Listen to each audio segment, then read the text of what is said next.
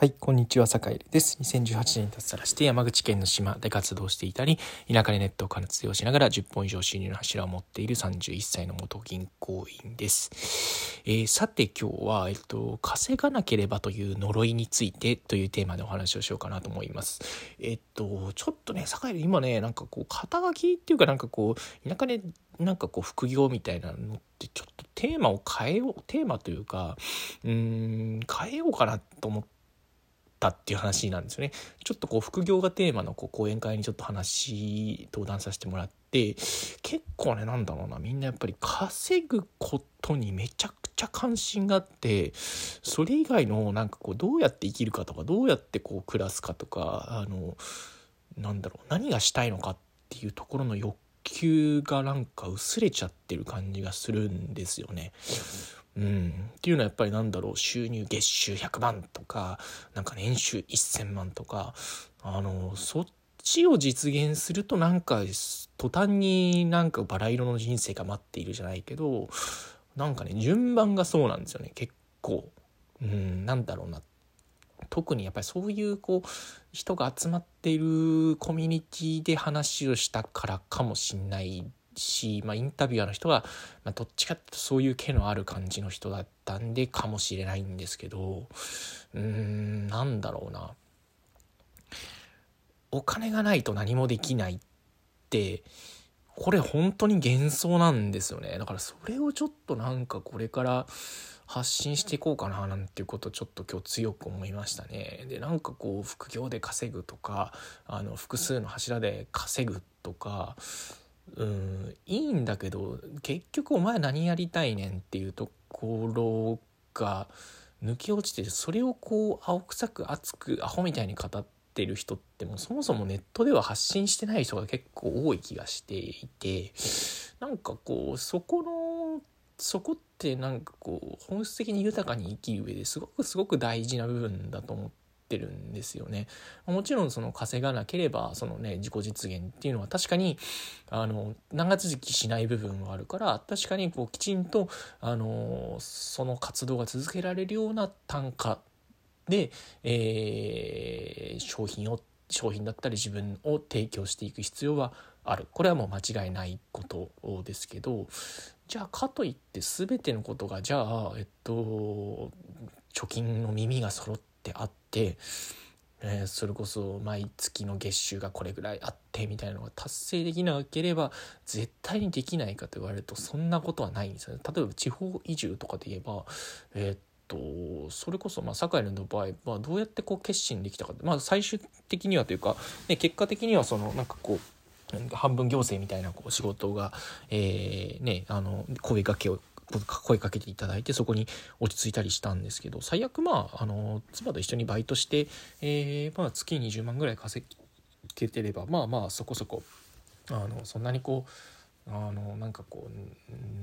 うなんかこうイライラするような生活にはならなそうだなっていうことをやっぱりあらかじめ計算して分かったんでまあまあなんか別にねそんなにこう何ていうか月収100万いくぞみたいなまあそう思ってた時もありましたけどね。そう思ってた時もなかったこと言えば嘘になるんですけどうーんでもそうなってないとできないかというとそんなことはないっていうね。でなおかつなんか幸せかつ豊かに暮らすためになんか例えばね、えー、年収800万あったらなんか暮らせるんじゃないかとかね。うん分かりますよ。分かるんだけどえっと、それこそなんだろう。いろんな生き方があってそれこそなんだろうな。僕の友達とかと月収7万円で、えー、移動しながらあのなんだろうな固定費を減らしつつ、えー、いろんな人との関わりを大事にして、えっとまあ、食料とかも何て言うかねあのドネーションというかね、まあ、寄付し合ったりみたいなコミュニティの中で生きていってみたいな人もいるしうん。なんだろうな。こう生きたいとか何がしたいっていうことはアホみたいに語るとかアホみたいにあのやっちゃうみたいな人なんかそういうギラギラしたなんかこう生命力ある人がねなんかね多分いるのかな？いるんだけどなんかわしがだからそういう発信ができてないのかもしんないなって思っちゃったんですね。そういう人がなんか少ねえなって思っちゃったんですよね。うん。なんかこうルフィみたいな海賊王にもらわなるみたいな感じの人が、うん、なんかうん。まあ、いるんだけどね。いるいるしあの僕のやってるそのオンライン村田舎チャレンジャーラボとか割とそういう毛のある人が結構いっぱいいるなと思ってて、まあ、それはねだから間違っ、まあ、そこはそう考えると間違ってないか、うん、間違ってないかいいのか、うん、いいんですけど、うん、まあ今日ちょっとあれですね。なんかあのポリシーが多分これ違うだろうなっていうところで話をしちゃったんで多分思ってるかもしれないですね。うん、まあいずれにしてもなんだろうな。うん、うん、それこそなんだろうな栄えるって言えば何か新しいことを始める時にめちゃくちゃお金が必要だからできないっていうことでやめてることって今のところないですね。うん多分ね田舎でそれこそゲストハウスやりたいってなった時でもえー、っと本当に消費資本で始めるか、まあ、やり方によってはねあのあのそれこそまあ僕の盛の場合はそのあんまりこう助成金とか補助金を使わないっていうポリシーポリシーがあるんで、えー、まあ、本気度が低くなっちゃうからっていうポリシーなんですけど、まあ、これは別にねあの使う人が悪いとかじゃなくてあくまで僕はそういう考え方ってことなんですけどまああのそういう形なんで、まあ、補助金とか使わないんですけどまあ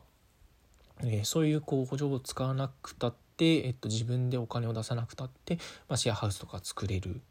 し、えー、あとは何だろうな。でもそういうこうなんかこうだわりがない人とかだったらそれこそねあのそういう補助金とか助成金とかもあるわけだし、えー、あとなんだろうな。なんかこう例えば新規収納とか、えー、漁業やりたいみたいな人でも最初から一から全部揃えてやるんだったら本当にね、えっと、数百万数千万の投資が必要になるから確かに、え、最初めちゃくちゃ貯金があったりお金がないとできないあの職かもしんないけどそんなことないですしねそんなことない。うん